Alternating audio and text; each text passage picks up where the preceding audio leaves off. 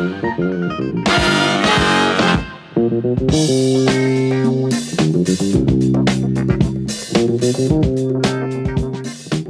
привет! С вами 11 выпуск потрясающего подкаста «Похоже, я фотограф». Его для вас ведут три человека. Я, Иван Воченко. Я, Андрей Барышников. Я, Георгий Джиджи. У меня, кстати, всегда были трудности с тем, чтобы произнести мою фамилию правильно. На самом деле. А Почему? потому что по-грузински она произносится совершенно иначе, не как по-русски. Вот этого джиджея, как-то так вот. Джиджея? Давай будем называть тебя просто Джорджа. Звучит как английская Джей, а не как русская Дж. То есть ты Джей Джей? Поэтому вы бы видели, как моя фамилия выглядит на это самое транскрибированно на английский, это вообще там буф, как, как будто я чех какой-то. Если уж мы заговорили об английских Джей, я переслушивал, когда наш подкаст о пленке, но я его много раз переслушивал, он получился длинный, и надо было его там много раз править. Там такой забавный у меня вышел как раз тоже с английской Джей казус, когда я говорил, что они на много G вжимают в пленку химию, у меня получилось вджимают, потому что я думал о букве J и, в общем, где-то в процессе ее вставил. О Gmail. Даже забавно, мне кажется. Мы сегодня здесь собрались вообще поговорить о стереотипах, штампах и косности. И вот, значит, сели мы перед подкастом начали набрасывать темы, и что-то так это все вымочено вышло. А потом мы вспомнили о прекрасной совершенно, восхитительной статье с сайта F-Stoppers, которую перевел Георгий в своем блоге, и решили пройтись просто по вот этим 29 непопулярным мнениям в фотографической сфере, от которых ну, я думаю, что у большого количества людей просто подгорает. Огненный выпуск. У меня так точно от некоторых мест подгорало. Причем, ну, вот мы как раз сейчас это обсудим. Я сейчас начал листать, искать, где там про пленку. Что тебя подгорало. Второй или третий пункт. А, точно. Ты знаешь, меня не от пленки подгорало, как ни странно. Подгорало от э, несоответствий некоторых пунктов друг другу. Ну, давайте начнем прямо с первого. 99% фотошкол – обдираловка. Ваши комментарии, господа. Agree. Если бы я ходил в фотошколу, не знаю, хотя бы пару раз, чтобы об этом как-то сказать, ну, типа, и какой-то вывод научный сделал. А так, я не знаю, я не считаю, что если какие-то люди собрались, может быть, я как раз говорю об этом одном проценте, который не обдираловка, ну, как бы, как бы делятся своим опытом, обмениваются идеями. Это уже полезное занятие. Обдираловка, ну, не знаю, может, дорого, если за это заплатить, то да, обдираловка. Всерьез на этот вопрос ответить нельзя потому что нету контрольного эксперимента. То есть нельзя взять одного человека, э, значит, одного того же, обучить его, потом заставить все забыть и попробовать научиться фотографировать самому и сравнить, что получится. Это единственный способ реально проконтролировать, понять, чего он стоил бы без фотошколы и нужна ли она была ему в принципе. А так, э, почему это обдираловка? Ну, в основном потому, что это ради этого все создается. То есть, человек, как только чего-то научился делать, он тут же пытается организовать свою школу, свой мастер-класс и как бы поднять на этом денег. Подкаст. Подкаст начинает вести, еще чем, да. Ну, блин, это вообще невыносимо же. Но мне на самом деле кажется, что люди, которые вот так говорят, а, и, конечно, они во многом правы, но в то же время они рассуждают со своей колокольни уже, когда есть определенный опыт. А когда вот ты вообще ничего не знаешь, и тебе хоть ну, где-то надо получить информацию, то даже вот, вот это, которое часто преподают, насколько я знаю, в таких школах, это выдержка диафрагма и вот это все, оно тебе тоже пригодится. Даже вот эта информация. Да, возможно, потом ты решишь, что это не стоило тех денег, которые ты заплатил. Практически наверняка и пойдешь, возможно, еще куда-то учиться. Я вот э, слышал, что есть такие заложники учебы, и вот это большая проблема, которая бывает с очень большим количеством людей, которые хотят начать фотографировать. Они ходят учиться. Они ходят на одни лекции, на другие лекции, они уходят в фотошколу, они идут в другую фотошколу, они идут еще на лекции, и из года в год они ходят на все вот эти мероприятия, тратят кучу денег, а лучше снимать не начинают, потому что, наверное, вот главная мысль – которую лично я, по крайней мере, для себя сформулировал, я, возможно, не прав, но чтобы лучше снимать, надо снимать ты как тренируешься в зале, да, чтобы больше поднимать или там лучше чувствовать свою мускулатуру, ты должен, в общем, это делать. Ты можешь прочитать очень много книг о биохимии, физиологии организма, ты можешь общаться с лучшими, там, я не знаю, бодибилдерами и жимовиками страны, но если ты сам жать не будешь и приседать, и тянуть, и поднимать, то и толкать, то ты не начнешь это делать лучше. Здесь, как мне кажется, ровно такая же история. И вот, наверное, по этой причине во многом обдираловка. Мне кажется, основное здесь то, что а как бы с любым образованием. То есть оно на самом деле происходит все равно в поле, когда ты уже его как бы закончил, и ты к нему потом ссылаешься. Ну, то есть само по себе оно ничего не значит. Но вот когда ты после образования в поле набрался какого-то опыта, и вот ты вдруг вспоминаешь, что, а, тебя же этому учили, тогда, может быть, это полезно. И, наверное, оправдывает любые средства вложенные в это. Ну, правильно же говорят, что лучший способ научиться снимать, снять первые 20 тысяч кадров. С другой стороны, есть такой еще момент. Я не знаю фотографов сильных, которые стали сильными именно благодаря фотошколе. Ты вот кого не возьми, там лучших стрит-фотографов, лучших пейзажных, они нигде никому, ничего не учились. Ну, в смысле, в организованном виде, там, по классовой урочной системе. Но при этом, если мы посмотрим на фэшн-фотографов э, тех же самых, то они часто учились где-то в парижских фотошколах. Ну, они скорее изучали искусство, наверное, чем э, выдержку диафрагмы. Ну, конечно, я думаю, что да. Я думаю, что это как раз тот самый парижский фотошколы можно занести тот самый процент. Давайте погнали дальше. То пунктов 29.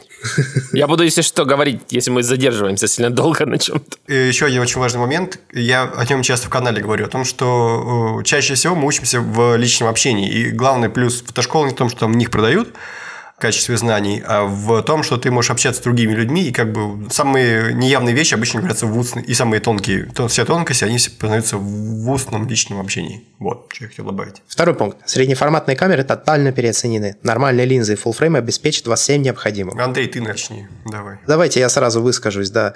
Я считаю, что они переоценены в контексте количества людей, которые хотят попробовать на них снимать.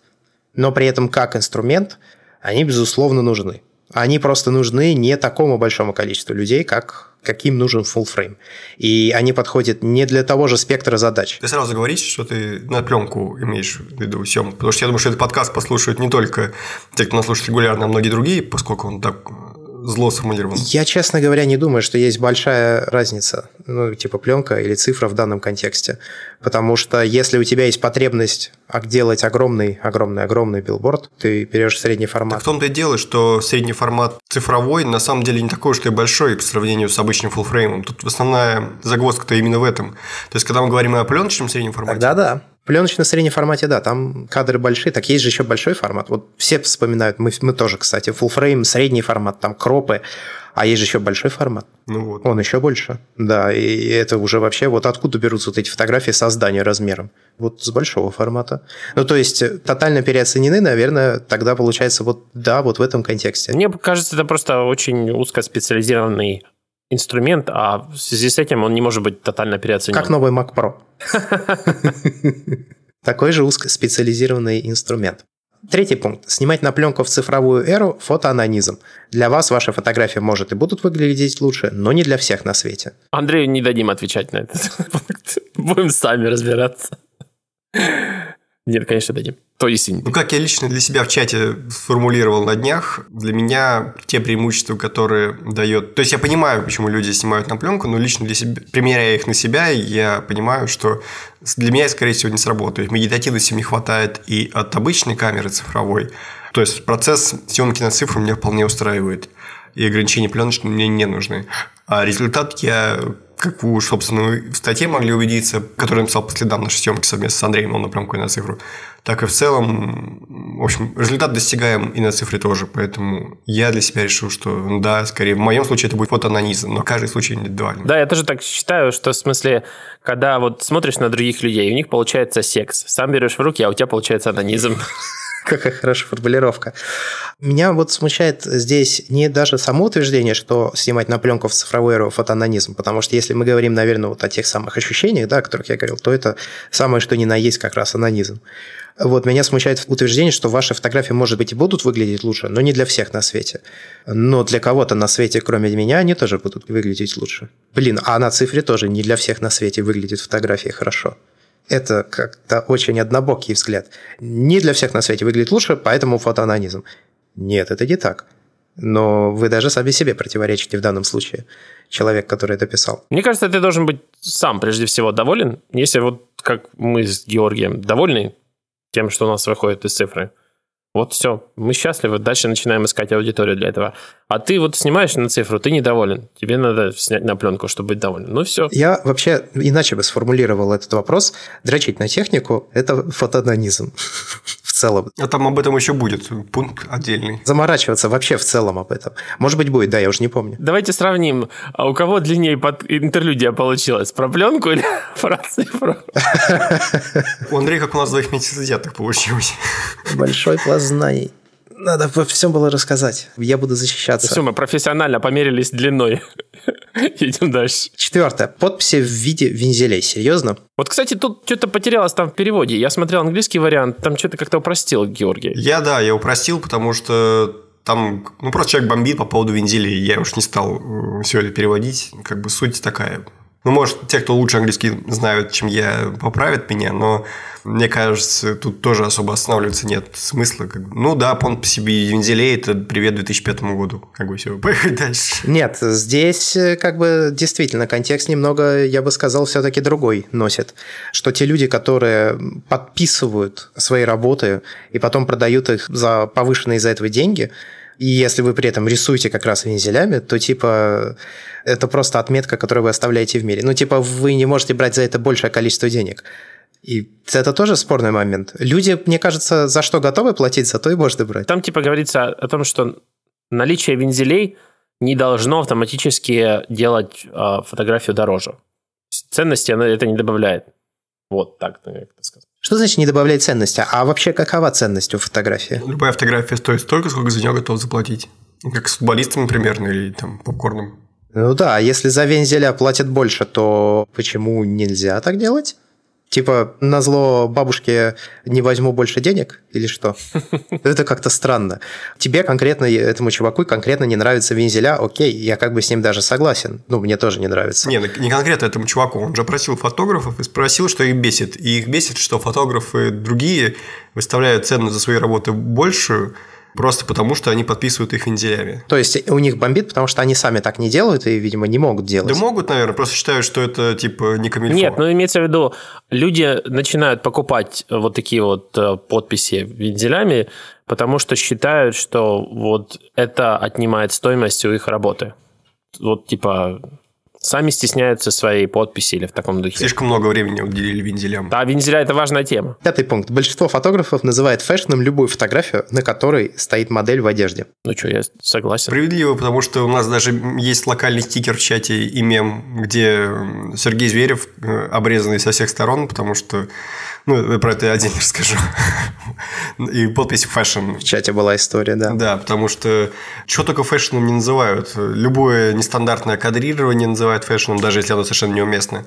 Это, кстати, к вопросу о мифах композиции, о которых мы хотели сначала поговорить.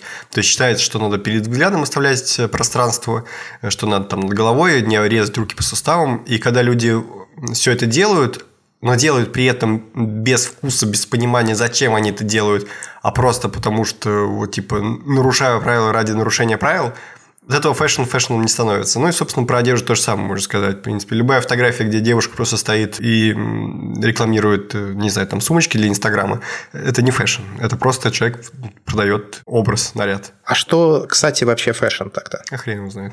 Это точно нет. Лично я считаю, что фэшн это должно быть все-таки где в фотографии именно важна одежда или какой-то лук, или какой-то... То есть не обязательно должна быть вот именно одежда, это какой-то образ должен быть. Ну, то есть, который передает идею... Lifestyle. До какого-то стиля, наверное, не знаю. То есть, вот то, что ты не транслируешь документалистику типа девушки или там ее внешность, а ее внешность не разделяема с одеждой или ее отсутствием, не знаю, чем то может был пример хороший, я у Рошапа видел. А, короче, рекламировали экологическую обувь, и девушку одели в воду. То есть вот просто брызги воды, и модель там была, которая тоже такой активист экологического движения. И обувь это, ну то есть акцент был именно на обуви. И думали, вот как вот типа сделать акцент на обуви, при этом, чтобы девушку вроде как раздеть и одеть в воду. Ну, короче, подумали, грубо говоря. То есть когда вот, наверное, вот все это заключено, вот об этом всем думают, но я думаю, что можно называться фэшном. Но все, конечно, фэшном нельзя называть. Ну что, поехали дальше. Раскрученность соцсети еще не означает, что ты преуспел как фотограф. Ну, давайте я озвучу свое мнение. Если мы говорим о фотографическом искусстве, то, ну, конечно, не, ничего это не значит. Но мне кажется, что сам спектр значения термина фотограф очень широк сейчас. И если ты, как бы делая фотографии параллельно, получается, зарабатываешь на этом деньги, пусть и даже через Инстаграм, ну, не знаю, преуспеваешь ты как фотограф или не преуспеваешь. Да, может быть, у тебя не очень качественная работа, но ты преуспевающий получаешься фотограф. Ну, мы уже обсуждали лайки, вроде сошлись на том, что это инструмент.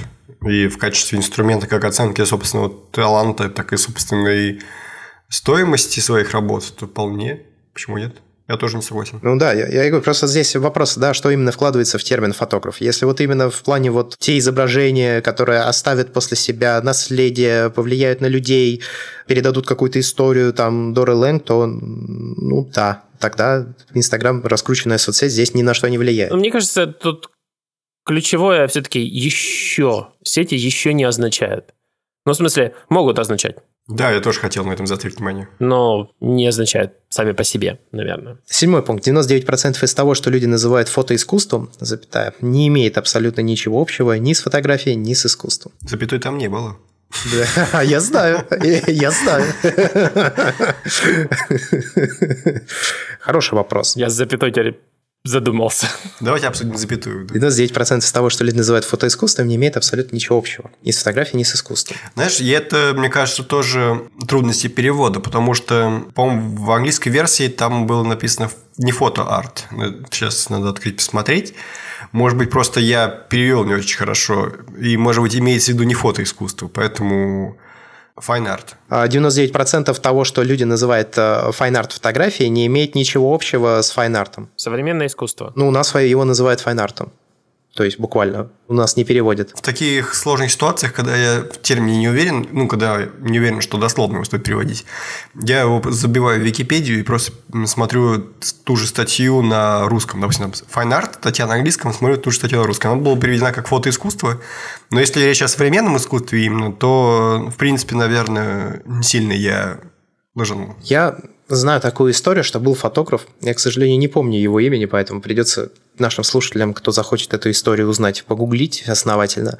Но был фотограф в начале, что ли, 2000-х или конце 2008-2010 года, который как раз придумал вот этот термин «файнет фотографии», и, собственно, он свои снимки так обозначил, что их отличает от всех остальных. И это вполне конкретный, скажем так, лук фотографий, который потом люди начали пытаться репродуцировать, но они не улавливали вот все необходимые, скажем так, переходящие моменты, чтобы вот, вот это ощущение, которое вызвали фотографии того человека, который придумал Fine чтобы они, короче, их не улавливали и не передавали. Я думаю, что здесь идет конкретно вот об этом. В чем он заключался, этот лук? Это большое количество переменных. Ну, то есть тут лучше просто фотографии посмотреть. Я постараюсь вспомнить, где я это информацию встречал, и я приложу имя фотографа к описанию к выпуску подкаста, чтобы люди могли посмотреть и дальше уже развернуть клубок этой информации, если им это интересно. Но я думаю, что здесь говорится именно об этом, потому что все начали снимать плюс-минус похоже, но не то же самое. И все говорят, я fine art фотограф. А здесь речь вполне о конкретном человеке, когда мы говорим о fine art'е. Я думаю, что смысл в этом, посылы, наверное, этого мифа, так скажем.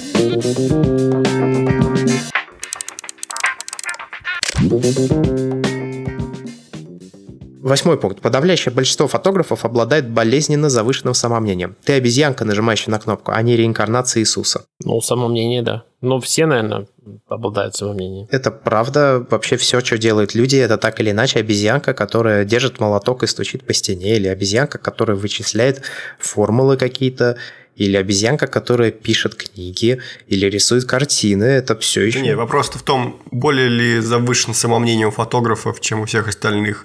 Я думаю, что чем у всех остальных ремесленников, может быть, да, но чем у всех остальных людей искусства, скорее нет, поскольку мне сразу куча цитат приходит в голову там, писателей, э, живописцев и так далее, как раз посвященных тому, что любой человек, который что-то создает, очень ревностно относится к своему труду, и очень высокого себе мнения. Хотя на самом деле ты реально обезьянка, нажимающая на кнопку. Мне друг рассказывал историю Эйнштейна о том, что он, вот когда на него вдруг накатывали эти приступы, даешь твою медь, я же светил вообще.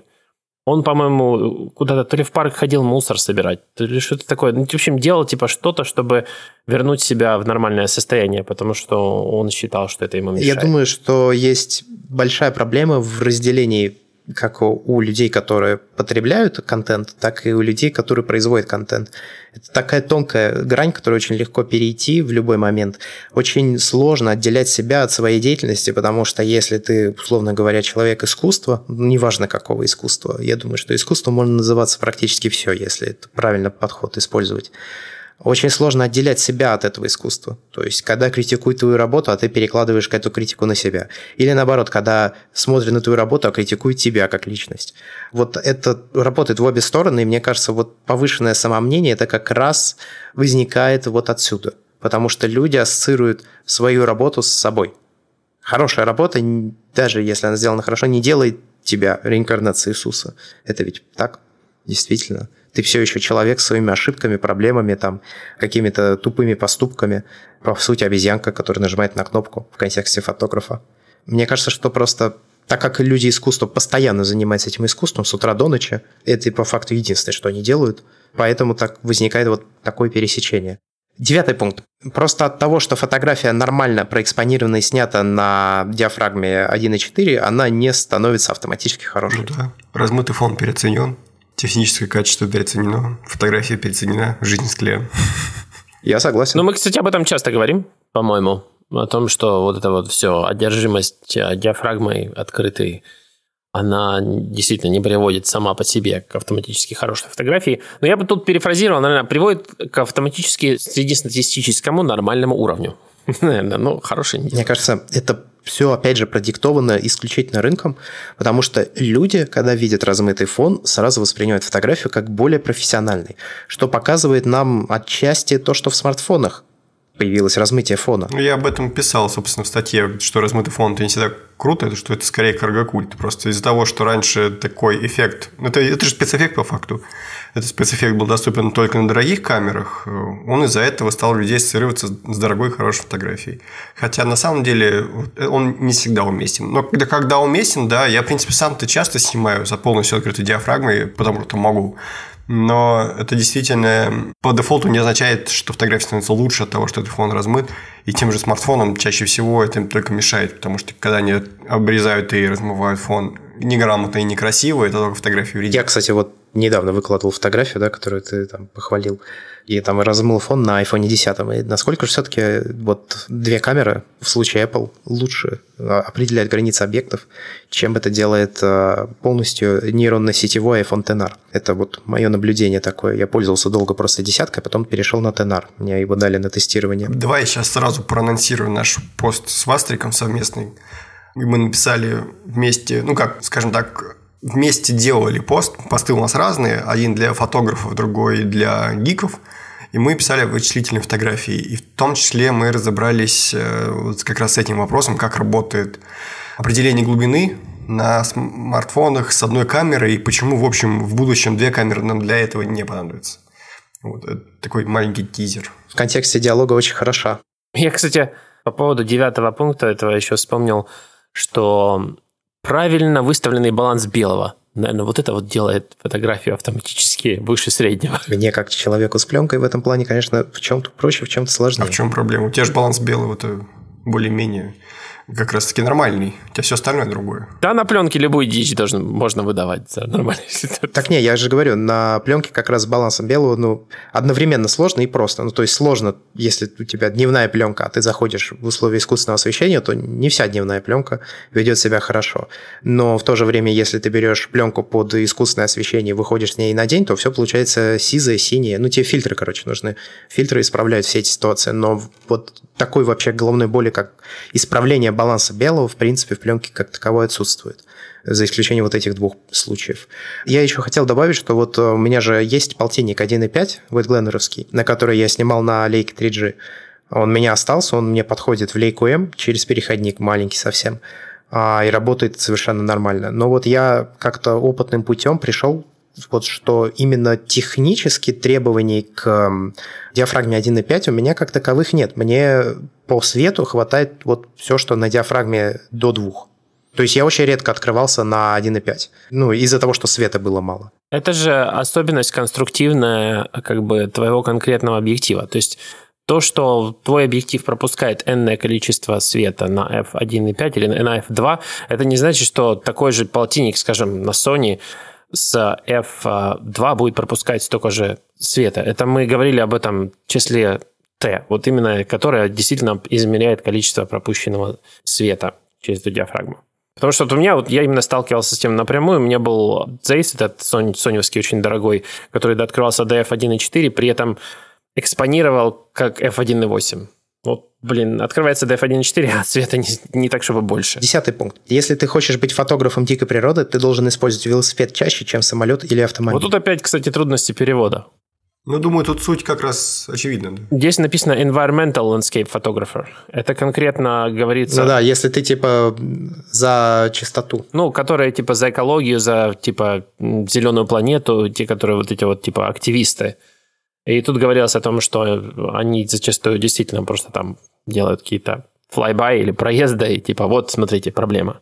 Вместо того, чтобы там окунуться в саму дичь, которая там происходит, не знаю. Хотя я бы не, не отнес это к 100% фотографов. Есть и которые прям совсем мусор залазят. Здесь вообще речь скорее о загрязнении природы и именно того способов передвижения, которые одни загрязняют природу, другие не загрязняют природу. Но и точно так же, в общем, на самом деле это Перевод Георгия, я считаю, тоже можно использовать. Просто не в контексте оригинальной статьи. Но в целом, наверное, да, действительно, ты как минимум на велосипедике увидишь больше. Но это вообще распространяется, мне кажется, фотография. Ты, кстати, вообще правильно это переосмыслил. Я как-то не подумал о том, что самолеты и машины загрязняют окружающую среду. Я как-то вообще не задумался об этом. Это оригинальный посыл. Я говорю, а вот в контексте того, что написал Георгий, в принципе, тоже работает, потому что ну, я вот своим опытом путем, опять же, выяснил, что вот ну, для меня лучше всего пешком вообще. Ну, то есть наименьшая скорость и меньше шанса пропустить что-то хорошее. Но для меня, когда пишет дикая природа, я так типа представляю медведи, там, не знаю, гепарды, какой-то велосипед. Одиннадцатый пункт. Укладка и мейкап – это не что-то дешевое. Ну да, фотографы часто недооценивают э, стоимость нормального скажем так, визажа и всего остального. Типа, накрась там, а я тебе нормально сфоткаю потом. Заретуширую, на посте поправлю. Опять же, в оригинале не совсем так звучит. Прическа и мейкап – это не то, на чем стоит э, экономить. Оригинальный пост вот так звучит. То есть, если ты сделаешь как бы хреновый, то как раз, да, придется тебе как раз ретушировать и прочее. А здесь именно посыл в том, что на этом экономить не надо. Двенадцатый пункт. Фотожурналистика – это не величайшая форма фотографии. Но все равно здесь тоже зачитайте сразу оригинальный, потому что я его не стал переводить дословно, что дословно похоже на какую-то чушь. Вы можете как-то получше может сформулировать. Фотожурналистика – это не величайшая форма фотографии, известная человечеству, и она не заслуживает побеждать в большинстве престижных фотографических наград. Мне кажется, это правда чушь. Как-то странно написано. Я так думаю, что посыл в том, что в большинстве, на самом деле, это далеко не, не в большинстве, но тем не менее, по его посылу в большинстве фото, ну, каких-то соревнований, да, фото награды получают именно фотографии, которые относятся к жанру фотожурналистики, то есть которые оказывают какую-то болезненную тему для общества, которые раскрывают грустную историю человека, еще что-то. Ну, не знаю, чувак Sony Awards, например, видел? Или там Hasselblad Awards. Там вообще ландскейпы победили. Он возмущается, что World Press Photo, что ли, выигрывают э, документальные фотографии. Там что должны были выигрывать? Фотографии котов? Я вот это не очень понимаю. Да, это, в общем, странный пункт. Тринадцатый пункт. Смерть Виско или же VSCO, да, как называют его еще. Оранжевый скинтон и серая зелень. Сколько можно? Я не знаю. Я бы не хоронил. Я думаю, что здесь проблема не столько на сам Виско распространяется, сколько на вообще в целом определенные тренды на определенные луки. Ну, то есть вот это коричневый фильтр в Инстаграме, которые часто выкладывают, хотя это не фильтр даже самого Инстаграма, сколько какие-то пресеты для Lightroom скорее. Да, это Lightroom. У меня был заказчик, который просил у меня ретушь под этот фильтр. И, блин, это на самом деле не так все просто, так его нарисовать. Для того, чтобы снять вот этот вот красивый коричневый этот лук, и не смотрелось колхозно, там нужно для этого и подбирать специальное освещение, и подбирать специальную одежду, и фон. Ты просто так не перекрасишь. Вот. Это непростая тема совершенно. Кстати, вот именно дубовый лук действительно просто запортачить. А вот то, о чем говорит... Дубовый лук – это хорошо. А то, о чем говорит Георгий, я тоже недавно работал с своими фотками и вот заморочился сделать нормально его. Там скин тона начинает разваливаться сразу. Ну, в общем, не просто это действительно, если сделать качественно. А так все не надо хоронить. Но инструмент – инструмент. Все равно, что смерть ложки, едим руками. Чем сильнее фотограф увлечен техникой, тем хуже качество его фотографий. Такая прямая зависимость. Здесь скорее, опять же, да, не точный перевод, потому что в оригинале звучит так. Одержимость фотографа техникой обратно пропорциональна качеству его фотографий. Ну, я мог бы сформулировать так, но я, в общем-то, суть та же. Ну, плюс-минус, да. Я, честно говоря, не знаю. Мне кажется, что есть э, две категории людей. Одни занимаются техникой, вторые занимаются фотографией. При этом техника не мешает тем, кто занимается фотографией, как, в общем, и фотография не мешает тем, кто занимается техникой. Но это вопрос интересов. Кому-то гаджеты нравятся. Я просто вот не знаю фотографов, которые вот себя позиционируют как вот типа люди техники или как-то вот типа одержимые техникой. Но при этом ты можешь посмотреть, как они сидят на форумах нон-стопом и снимают вот эти бесконечные видеоролики на YouTube. Исключительно о технике. Есть целые каналы, которые посвящены только технике. Но при этом это как бы канал о фотографии. Я бы даже расширил. Чем больше люди пишут фотографии, тем они меньше снимают, а тем они хуже снимают. Потому что лучшие фотографы, как правило, просто показывают фотографии, они не пишут о фотографии. А когда они пишут, получается ужасно, как у Зверева, например. А если мы посмотрим на каких-нибудь вообще топов, а вы, ну, типа, много видели контента от Лейбовиц, допустим? Ну вот я знаю, что она для мастер-класс есть такой сайт. Засняла там какое-то количество лекций от себя. И несколько интервью давала. А вот так, чтобы я встречал просто в ее фотке где-то там, ну вот в жизни, да, я что-то не встречаю, честно говоря. Ну, тоже вот этот Нортап, он как бы что-то снимает вообще кто-нибудь его? Тетя стала популярной до появления соцсетей просто. Не, я к тому, что вот типа прям топ и топ, они вообще как бы мы их и не видим зачастую. Баланс надо держать между тем, что ты снимаешь, то есть у тебя как-то должен уровень более-менее равномерно повышаться и фотографически с точки зрения техники, и фотографически с точки зрения того, что ты снимаешь как бы в плане художественного уровня этих фотографий. Вот. Перекосы бывают очень часто. Если у вас э, в социальных э, сетях есть э, бейджик фото, фотографер или фотографии, или он у вас в юзернейме находится, или в домене, то я сразу думаю, что вы не настолько фотограф, и вообще у вас плохо с воображением и вы не смогли придумать более хорошее название или имя. Я не из Георгия, просто зачитал. Я помню, меня кто-то в, в Твиттере на меня гадости говорил и говорил, а, у меня там было написано фотограф, подкастер и блогер. И кто-то сказал, сколько ты нашел синонимов для слова «сос». Я понял. Я думал, он хотел сказать «бездельник». Ну, может быть, да. Я, честно говоря, не уверен. Ну, то есть, да, наверное, это говорит о том, что у человека не очень хорошо с фантазией, но в то же время его это не делает менее кем-то. Может быть прекрасным фотографом, у которого никнейм или там сайт состоит что-то там фото. Георгий в этом плане в выигрышном положении со своим pictures. Я, кстати, да, я сразу задумался, что Георгий, очевидно, отмел такую идею и пришел к картинкам, изображениям. Columbia Pictures представляет. Да вы думаете, я на полном серьезе ассоциировался как-то с Columbia Pictures или пытался... Да нет, я просто посмотрел, какие домены есть, посмотрел, какие из них бесплатные, выбрал Pictures как наиболее близкий, потому что все остальные были там типа Magazine, э, что там еще было-то, какой-нибудь там, не знаю, Factory, еще какая-нибудь хрень. Вот. Тогда в канал показывал, не почему не существовали, так может я Factory взял. А так Domain Pictures просто наиболее удачно отражал суть сайта, а все остальное... Я не заморачивался этим специально. Короче. А в целом я вообще не вижу проблем в том, что у тебя в домене было фото есть же всякие там SEO метрики и так далее. И э, если тебя люди ищут как фотографа, то почему будем писать слово фотограф в домене? Только из-за того, что какой-то чувак будет напрягаться по поводу твоего воображения, да плевать на него трижды. Ну, в общем, да, но тебя это сразу из-за того как-то отличает, идентифицирует. Ты можешь в Инстаграме, как когда ты создаешь себе профиль а, компании, выбрать фотограф. Вот, пожалуйста. И не надо ни в имени, ни в никнейме, ничего. Но суть в том, что, в общем, странная придирка. Ну, это как и с термином музыкант. Значит, ну, типа, ты играешь три аккорда, можно сразу писать, что ты музыкант. А играешь там, не знаю, симфонии Баха, ты тоже пишешь, что музыкант. И вот проблема у обычного того, кто вот симфонии играет, это типа, как так? А нас одинаково называют. Но это скорее недостаток наших языков. Просто нехватка достаточного количества терминов. Мы это даже когда-то в подкасте обсуждали. Нам нужны уровни давно ввести, 80-го левела. Фотограф 80. Пятый уровень, как у Георгия, там система уровней в блоге есть фотографов. Шестнадцатый пункт.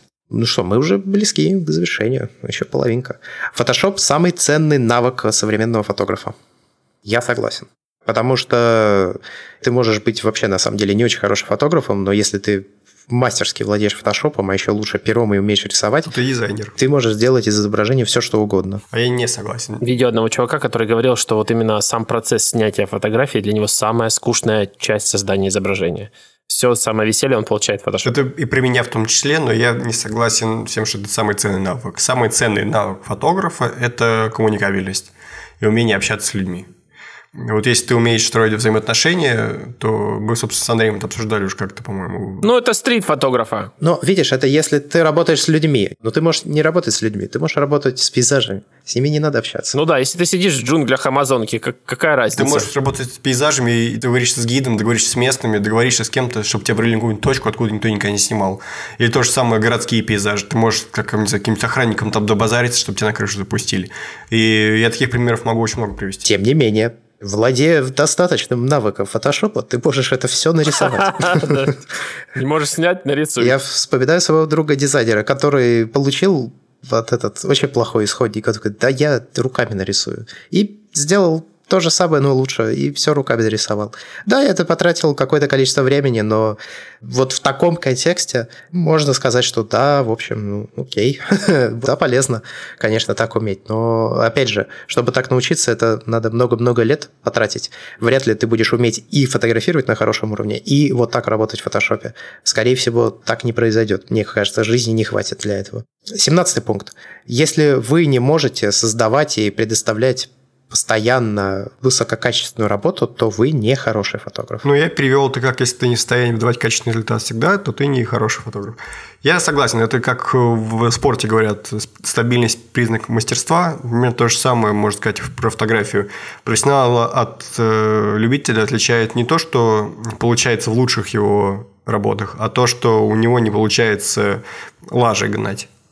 То есть ты нанимаешь, ты уверен, что у него все получится. Мне кажется, что это если мы говорим о фотографе как профессиональном фотографе. То есть я согласен с тем, что ну, ты не профессионал до тех пор, пока ты не выдаешь стабильный результат.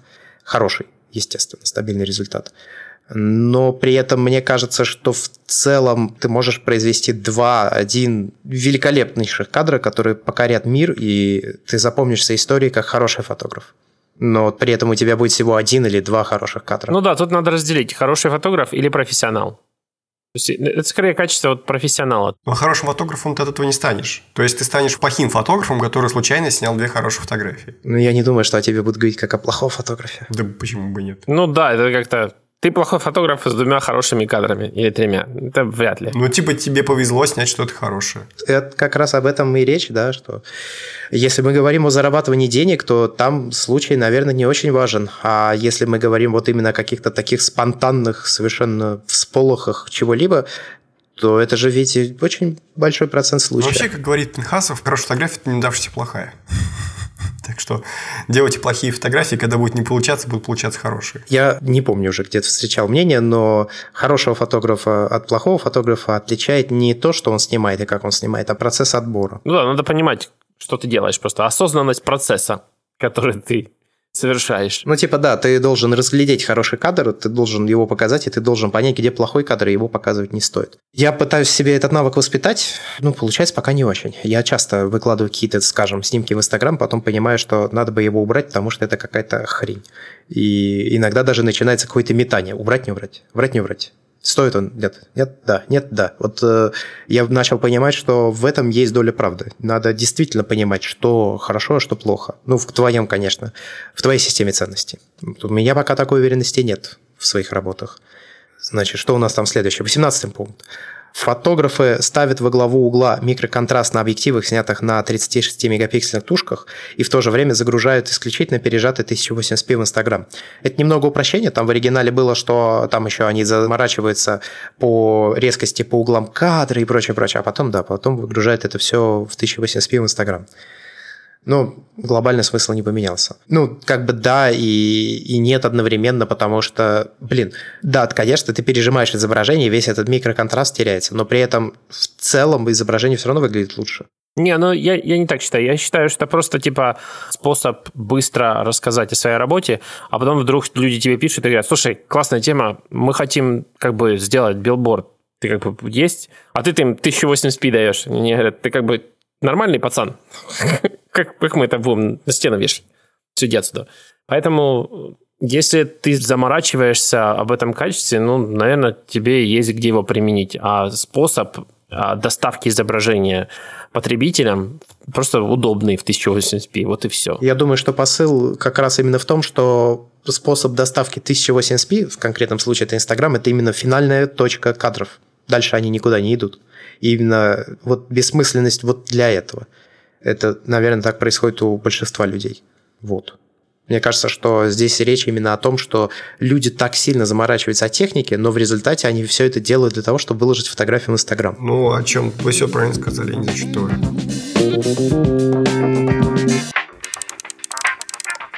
Thank you. 19 пункт. Профессиональные фотографы – это те, кто зарабатывает фотографии деньги. Но профессионализм не связан напрямую с талантом. Это, в первую очередь, история про коммерческие навыки и умение вести бизнес. Ну, я согласен, кстати. Я очень часто вижу людей, которые зарабатывают фотографии, но при этом лично мне, которых работа совершенно не нравится, я не понимаю, за что они берут деньги. И наоборот. Или наоборот, да. Я очень часто вижу фотографа, который не зарабатывает деньги, и непонятно, почему у него не покупают работу, почему его не нанимают, непонятно тоже. Я согласен, да, что профессионализм – это вот стабильность работы плюс как раз э, умение налаживать бизнес. Это как в этих во всех великих компаниях, да, типа должен быть человек, который талант, и человек, который идет бизнес. И потом, собственно говоря, тогда это все становится успешным. А в фотографии это должен быть один. Ну, так получилось, что это типа должен человек в себе совмещать все эти навыки. Вообще, по поводу коммуникабельности, вот возвращаясь немножко назад, э, я, да, я согласен еще больше с Георгием, потому что, имея навыки коммуникабельности, даже вот в этом вопросе, ну, без навыков коммуникабельности ты себя не продашь.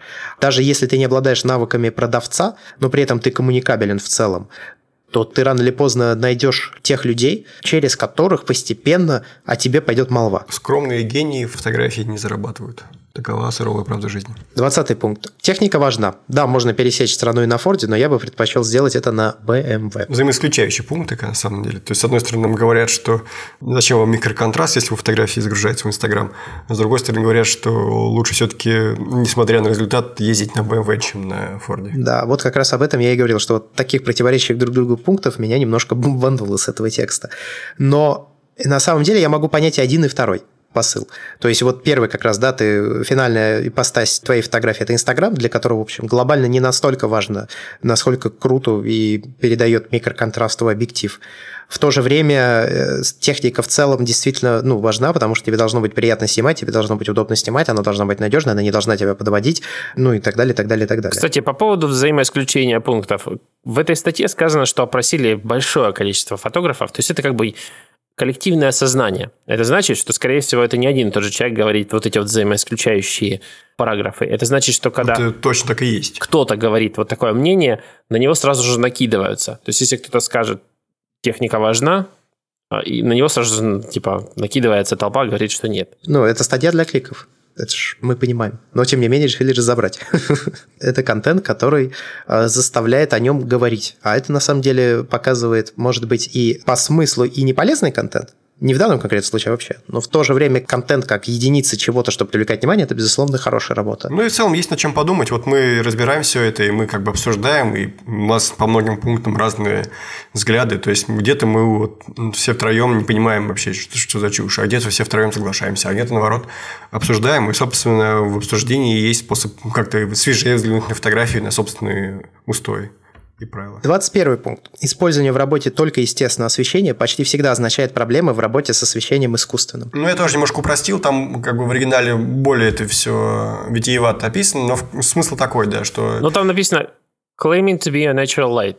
Типа, когда ты заявляешь, что... Если ты объявляешь, что ты снимаешь только при естественном свете, ну, это практически всегда прикрытие от нежелания или неспособности работать с искусственным светом. Ну, я, кстати, с одной стороны согласен, с другой стороны не очень, потому что я знаю фотографов, которые умеют снимать с искусственным светом, умеет снимать очень хорошо, но при этом э, принципиально от него отказываются, в том числе и в репортажной фотографии. То есть там, где искусственный свет, это довольно такое сильное подспорье. Такую вспышечку использовать, оно и для снижения шумов очень полезно, и для выделения главного объекта, ну просто потому что, допустим, снимаешь какую-нибудь презентацию, где человек на, в PowerPoint что-то там листает, его подсвечивает там небольшой источник света, из окна еще свет, и от лампы свет, три источника света разных, смешанное освещение, все отправить потом в Lightroom, еще и интерференция, да, кошмар. Проще, по-моему, взять да и снять с искусственным светом. Но есть фотографы, которые даже такие ситуации предпочитают отрабатывать без вспышек. Вот. Ну, а с другой стороны, это действительно частое явление, но это скорее к фотошопу больше относится, что те, кто принципиально отвергают ретушь, они, как правило, просто не умеют ретушировать. И мне кажется, такое переложение на, на свет, на работу со светом, оно отчасти справедливо, но как бы есть много примеров обратных. Есть целая философия, я уже встречал фотографии, это целое направление, которое называется available light, доступный свет. Ну вот это определенные рамки, в которые себя ставит человек. Я работаю только с доступным светом. О, да у этих людей еще и клуб есть. Да, у этих людей есть еще и клуб. Но я не знаю, мне кажется, что вот это как раз из разряда фотоанонизма. Вот это придирка к э, фотоанонизму. Мне кажется, что тут каждый как хочет, так и, в общем, делает. Но даже если не умеет он работать с искусственным светом, это же не делает его более плохим фотографом. В его работе, возможно, искусственный свет просто не нужен. Мы разобрались, что его делает плохим фотографом. Неумение доставлять consistent result. Так, 22 пункт. Сенсоры Canon устарели. Все давно ставят сенсоры Sony, и только Canon морозится. Иван? Да, я думаю, что здесь Ванина мнение самое такое будет. Я просто уже на 24-м. Цвета Sony говно. Вот там тебе будет тяжело, да. Э, кстати, по пункту 24 мне есть что сказать. Там бы было больше смысла, если бы эти пункты рядом стояли. Было бы прикольнее, а то не через пункт написали. Я не знаю. Я, я не люблю сенсоры Canon. Действительно, они выглядят устаревшими. Но как бы они настаивают на своем и имеют полное право. И все, кто их как бы поддерживает в этом, тоже имеют полное право. Как бы нельзя сказать, что вот это там намертво устаревший сенсор, все, он типа непригоден. Я не знаю, можно взять там Canon 5D оригинальный, и он все еще будет очень даже пригодный. Что значит, типа, устаревший? Ну, насколько устаревший? Оригинальный 5D не будет пригодным, я им снимал. Устаревший, потому что на рынке появились более новые модели. Искусственное устаревание. Двухмегапиксельный или что? Ну, ну вот что просто само типа понимание. Ну и ставить чужие сенсоры в свои камеры, ну это суицидальный вообще ход, и все на него пошли. Canon не пошел. Молодцы, стоят на своем. Больно, но стоят. С точки зрения бизнеса. Тем временем Sony уже занимает второе место среди производителей фотокамер. Nikon уже обошел, и Canon тоже, в общем-то, потихонечку теряет свои позиции. Как э, в Завтракасте ребята обсуждали, сейчас очень похожая ситуация, когда появились первые айфоны, и э, типа вроде бы Nokia по-прежнему была самой главной, и смотрела, ха-ха, у них там Bluetooth нет, как они там будут файлы передавать друг другу. Вот. Но при этом как бы Apple отжирала, отжирала, отжирала. Про то же самое с Sony происходит сейчас и Canon и Nikon. То есть Sony вот просто в правильном направлении движется, а Canon и Nikon сейчас судорожно пытаются догнать. И э, посмотрим. Я бы не сказал, что все-таки фото вся тусовка это вот типа прямая аналогия мобильного мира. Ну, потому что вот Лейка тоже ее давно все хоронят, а все живее всех живых. Просто уйдут в другую нишу, и там будет себя нормально чувствовать. Главное, чтобы как бы с точки зрения компании это имело смысл. Просто здесь же, да, если мы сравниваем со смартфонами, применение немножко разное. Здесь как бы это условно говоря, творческие инструменты, да, и каждый находит под себя что-то, а в случае с телефонами там, конечно, тоже есть небольшой простор для фантазии, но в целом-то направление в одну сторону всегда. И все направления, которые движутся в другие стороны, они сразу отмирают, вот как произошло, в общем, с той же, допустим, Windows Mobile, Windows Phone. Windows 10 for Mobiles, они даже с названиями определиться не смогли. Кошмар. А давайте перескочим через пункт тогда и переместимся к цвета с камер Sony отвратительные. Есть просто что сказать на эту тему. Во-первых, мне кажется, что такое мнение произошло из-за плохих экранчиков, которые ставит Sony в свои камеры, что неоднократно говорил Иван. И когда люди смотрят на изображение на экранчике Sony, то они, в общем, сильно печалятся от того, что они созерцают. И второй момент, который мне кажется, вот у нас же есть тестирование, да, которое показывает, что Sony наряду с Fuji точнее всех передают цвет. Вот самые true to life, так называемые цвета. Но у меня есть подозрение, что true to life это еще не значит, что это красивый цвет. Он правдоподобный, но он еще не красивый. Наверное, вот к этому тоже отчасти относится. Там надо понимать, вот это вот разделять, в общем, вещи. Типа, Sony сенсор способен передать цвет True to Life. Дальше у нас есть профили, типа цветовые, которые, типа, делают вот этот цвет как раз интересным. У Fuji свои профили. То есть, как бы, я уж уверен, они не взяли там провию и, и мерили, типа, true to life цвет. Нет, взяли, типа, дефолтный, самый базовый цвет в RAW, который выдает сенсор, и сравнили. А вот эти вот цветовые профили, которые уже променяют Sony или Fuji или Canon к этому, в общем, то, что сенсор выдает, или интерпретацию, которую, скажем, делает Lightroom для любого кадра, или Sony, или с Canon, или с Fuji, вот это привычно называть вот этим плохим цветом. И типа вот это вот хреновый цвет. Я считаю, что Sony сенсор предоставляет отличные данные, с которыми можно работать, но если не отработан workflow, то это значит, поначалу занимает очень много времени. А потом, когда привыкаешь, даже как-то об этом не думаешь, собственно говоря, что они какие-то там не очень. Просто вот Canon и Nikon из-за того, что это, наверное, так давно делают, и все привыкли к Lightroom, ты как бы загружаешь RAW, и у тебя дефолтные профили хорошо это все интерпретируют. С Fuji, кстати, были проблемы. Как бы очень долгое время надо было использовать другие интерпретаторы. Говорят, что и до сих пор не допилили до конца. Все равно другие интерпретаторы типа лучше справляются. Ну, короче, Capture One для Fuji и Sony – и Lightroom для Nikon Canon, и все будет нормально. Не будем ругаться. Я бы добавил, что цвет в первую очередь в голове. Если вы такой прям эстет, что вы разницу между камерными JPEG заверстучиваете, то, скорее всего, вы владеете достаточным навыком работы в фотошопе, Lightroom где угодно еще. И, между прочим, и в поле тоже. То есть, э, цвет на самом деле не только в фоторедакторе, еще и в исходнике цвет должен быть хороший сам по себе. Должны что-то интересное по цвету снять в принципе то, скорее всего, у вас никаких трудностей не возникнет ни с одной камерой. Я никогда не заморачивался с тем, как камера передает цвет. Меня Nikon привлекал там другими возможностями. Ну, типа динамического диапазона, типа шумов, это мне важно было. А то, что у него какой-то цвет был не такой. Да мне никогда цвет Никонов не нравился, но я прекрасно понимал, что это все в первую очередь зависит от моего умения работать в фоторедакторе и умения работать непосредственно во время съемок. 23 пункт. Лидеры мнений из Инстаграма с миллионами фолловеров не продадут вашу технику, потому что их аудитория на самом деле не увлекается фотографией. Не согласен я с этим утверждением. Потому что закон больших чисел говорит о том, что при большой аудитории шанс того, что ты найдешь человека среди этой аудитории, который увлекается фотографией, выше, чем среди тех, кто смотрит конкретного человека, скажем, у которого 10 тысяч подписчиков, против того, у которого миллион подписчиков. Вполне вероятно, что среди того миллиона, пусть и не все ЦА, но людей, которые заинтересованы, будет больше, чем у того, который 10 тысяч. И для того, чтобы так вот явно это утверждать, как происходит в статье, нужно провести исследование. И у меня есть подозрение, что человек не прав, ну, который высказал такое мнение, или там группа людей, которая высказала такое мнение. Потому что если бы это действительно не окупалось, то тогда бы компании не покупали рекламу у инфлюенсеров в Инстаграме с миллионами подписчиков. Потому что у них метрика есть. Ну, это у маркетологов, да-да, интересоваться, какая там конверсия, лучше ли она на фотосайтах, лучше ли она у фотоблогеров, или лучше ли она у тех, кто просто имеет популярные аккаунты в Инстаграме с фоточками. 25 пункт. Работа оценивается только по финальному результату. Сложный процесс получения снимка не делает его автоматически лучше. Вот тут я полностью согласен.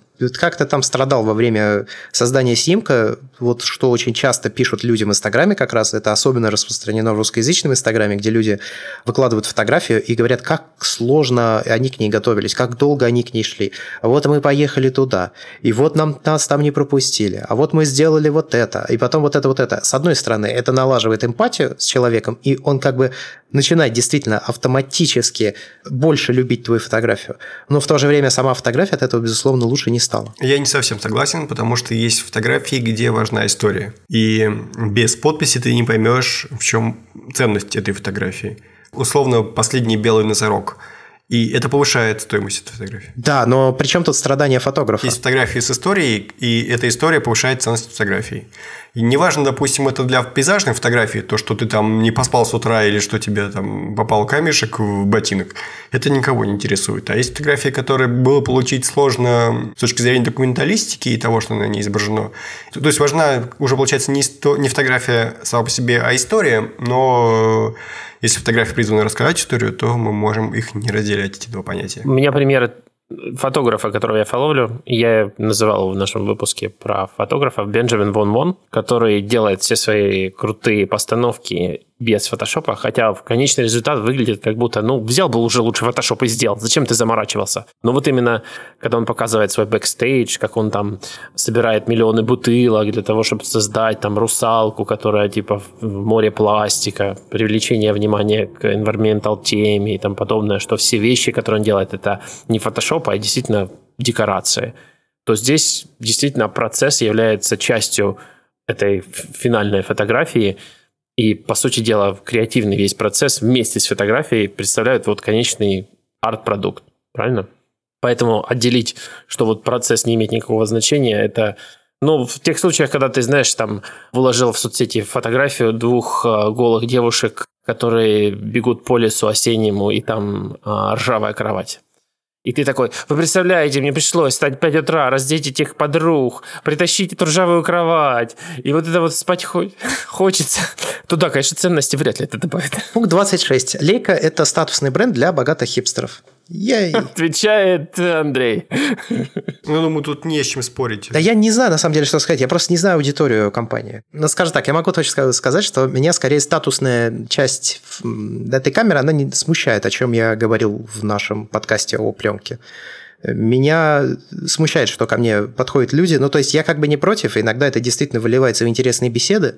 Может быть, даже когда-то со временем это выльется в какой-то интересный, полезный для меня какой-то контакт.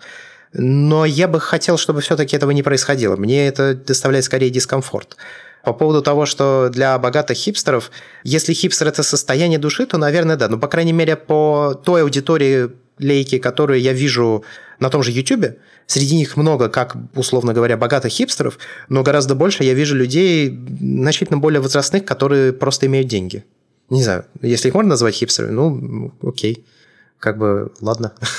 Мне кажется, что все же здесь э, причины покупки не только такие. Мне, ну вот в моем случае я говорю, это ощущение от камеры. Ну, то есть это ладно скроенный сделанный продукт. Вот iPhone в руку берешь, есть ощущение вещи, приятная штуковина. Берешь какой-нибудь э, китай-фон, вроде бы тоже металлический и вроде бы тоже неплохо собран, но вот не то. Плюс-минус какое-то такое же сравнение здесь я могу провести. Не знаю, для меня это исключительно вопрос ощущений был. Мне кажется, вот это вот восприятие бренда создалось именно из-за того, что люди просто не пользовались этими камерами. Наверное, да. Просто вот все, кто ни разу не держал, не может позволить, вот это вот их, понятное дело, больше. Они все бедные и не хипстеры. Ну, это, мне кажется, в первую очередь все про цифровые камеры а не про пленочные. Вот те, которые стоят там по сотни тысяч рублей или там несколько тысяч долларов, которые по факту там не так сильно отличаются. Не, ну извините, пленочная камера тоже не дешевая лейка. Ну, не как цифра все-таки. Не как цифра, это правда. Но тоже вообще ни, ни разу не дешевая. Э, знаете, вот я в чем согласен с этим посылом? У лейки особенно современной лейки, не той того времени старой, а вот новой, условно говоря, цифровой лейки, очень, да, в общем, и раньше в пленочной эре у нее тоже, начиная там ближе к 2000 тоже такого было много. У нее очень часто выходят всякие лимитированные серии. Вот сейчас она активно пиарит камеру, которую она сделала вместе с Леней Кравицем, и это зачастую такой жуткий кич. Из жопы крокодила, да, я видел. И вот здесь у меня, конечно, возникает э, много вопросов к тому вообще, что происходит, зачем это делают, но вот какой-то такой статусность, да, как раз бренд себе тем самым именно присваивает. И вот в этом контексте я согласен, что это уже какие-то странные понты. Но это не единственная камера, которую производит компания. Мне кажется, это просто способ выжить. Ну, Лейка бы по-другому не выжила если бы вот этого не было все. Я тоже так думаю, что это способ выживать, да, потому что иначе бы ничего не было хорошо. 27 пункт. Лучшая камера – это не та, что у тебя с собой, а та, которая тебе больше всего нравится. Вот это два противоречащих друг другу пункта, если что. Еще один момент, от которого меня бомбануло. Подожди, ты сначала прочти оригинал, может быть, я криво привел. Написано следующее. Лучшая камера – это не та, которая с тобой, а это твоя лучшая камера, которую ты взял с собой. Короче, кривой пункт. Охренеть. Ну, типа, он кривоват, я согласен. А, но посыл, короче, такой, что лучшая камера – это не та, которая просто с тобой, а лучшая камера – это та, которая лучше у тебя есть и которая с тобой. То есть, если, условно говоря, у тебя есть с собой iPhone, который с собой, и та же лейка, которая с тобой, то в данном случае лейка будет, возможно, лучше, чем iPhone. И вот это твоя лучшая камера. Короче, мне мой перевод больше нравится. Твой перевод говорит у нас, что та, которая тебе больше всего нравится, да. Но тогда у нас получается 26 и 27 пункт прям сильно противоречат друг другу. С одной стороны, камера лейки – это понты для богатых хипстеров, а с другой стороны, блин, ну а если она мне нравится? Что же, это не лучшая тогда, что ли, камера? Странно, короче. 28 пункт. Игнорировать постпроцесс – это не повод для гордости. Это значит, что вы забиваете на качество, потому что ленивый. Я согласен. Ленивый отозвался. Я согласен тоже, да. Я бы отозвался, но мне лень. Это инструмент, который позволяет тебе сделать работу лучше. Если ты не делаешь ее лучше, то, в общем, почему ты этим не пользуешься? Странно. Но, с другой стороны, опять же, это, мне кажется, опять вопрос э, твоих творческих потребностей. Потому что бывают работы, где тебе не надо фотошопить прыщи, неровности кожи и прочее. Типа, здесь ты не ретушируешь изображение. И это, кстати, тоже отдельный вообще такой пласт, вот, который мы уже в Сую чуть-чуть упоминали. Но есть ряд людей, которые вот, типа, я снимаю без обработки. Это, конечно, сложно снять без обработки, потому что так или иначе обработка происходит в любом случае, на что бы ты ни снимал, даже если это пленка. Но вот это, э, скажем, условия, да, критерии для использования в фотоконкурсах, допустим, те же самых. Часто. Не во всех, но вот э, WordPress фото, по-моему, не принимает отретушированные фотографии. То есть он перенимает только такие... как Не только WordPress фото, даже пейзажные фотографии часто не принимают, если они были как-то модифицированы. Ну, то есть э, это как бы палка о двух концах. С одной стороны, да, я согласен с тем, что зачастую это связано с ленью или неумением, но в то же время это не всегда так. Есть э, определенные ну, случаи, когда люди сознательно от этого отказываются, либо просто стоят в рамках ограничений и не могут этим пользоваться. И, возможно, поэтому они решают, что они, в общем, и не будут этим пользоваться, чтобы как бы не развращать себя, что ли. Ну, типа вот, ах, я бы здесь сейчас бы вот это, а, а нельзя, да, потому что конкурс запрещает. А так, если ты этим никогда не занимаешься, то у тебя искушения нет это делать. Ну, не знаю. Мне кажется, что это, опять же, вопрос фотоанонизма скорее. Ну, говорю, это процесс, а процесс не может быть плохим сам по себе.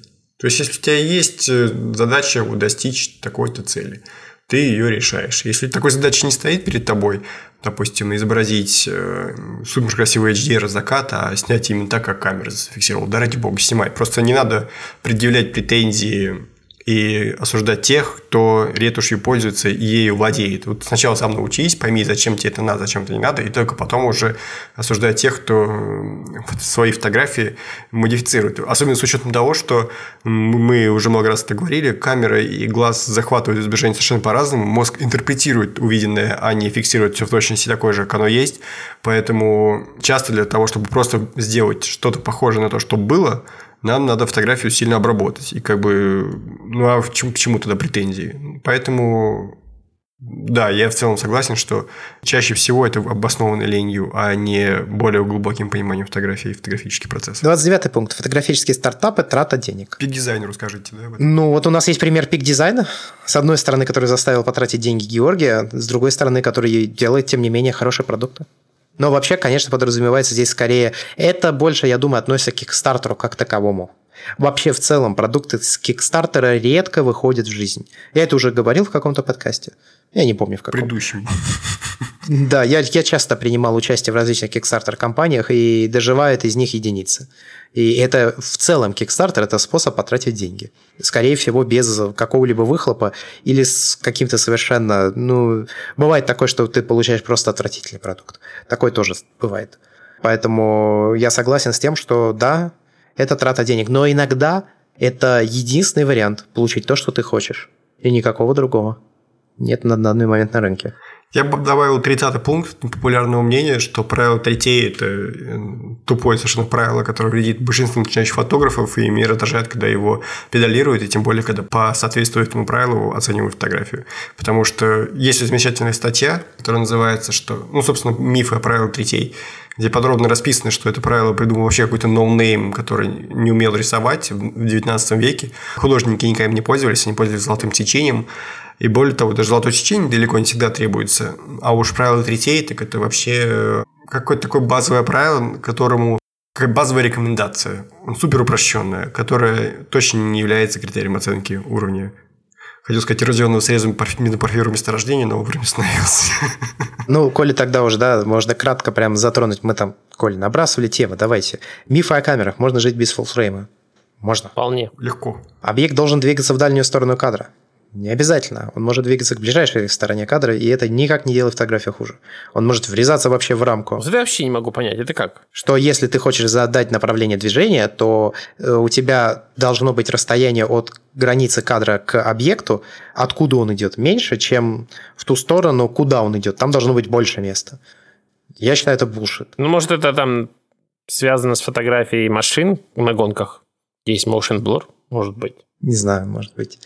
Не режь по суставам. Тоже вопрос исключительно, я думаю, твоей творческой задачи. Если ты знаешь зачем, режь спокойно по суставам. Мне кажется, это, на это обращать внимание в основном фотографы и ретушеры, а так люди в целом вообще не знают про это правило, даже начинающие фотографы. Баланс и равновесие. Баланс и равновесие – сложная тема, можно долго о ней сосолить. Э, в целом, наверное, зависит опять же от того, что ты снимаешь. Если у этого есть какой-то сюжет, история, это какой-то ну, важный момент в жизни человечества или твоей личной, то, в общем, пофигу на баланс и равновесие. Если же ты прям заморачиваешься с тем, чтобы сделать красивое изображение, то хорошо, конечно, когда визуально все уравновешено, но это все-таки такое, это, мне кажется, не обязательная штуковина.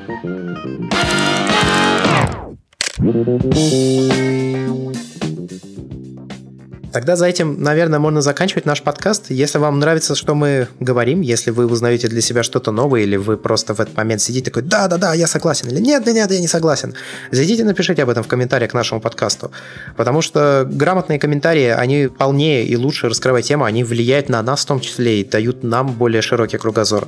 Здесь я, опять же, могу вспомнить подкаст о пленке, где к нам в комментарии на сайт berdicast.com пришел слушатель и очень хорошо дополнил то, что мы говорили, с чем-то поспорил, что-то до, уточнил и дополнил. На, у меня с ним развязалась дискуссия, я там чуть-чуть для себя ну, подцепил новую информацию. В общем, вступайте с нами в разговор, это всегда очень полезно. Я знаю, что в подкасте вы говорить не можете, но вообще, вообще, если есть что рассказать, может быть, что-то такое потом провернем. Не стесняйтесь. Мы взрослые люди, мы с удовольствием поменяем свою точку зрения в следующем выпуске, если надо будет. Заходите в iTunes, также ставьте нам оценки, это очень важно для подкаста. И все, в общем-то. Подписывайтесь на нас в социальных сетях, мы там в Инстаграме есть у Георгия блог, канал, чат. Вступайте, общайтесь. В общем, делайте все, чтобы вам было интересно и комфортно. До скорых встреч. Пока. Всем пока. Пока.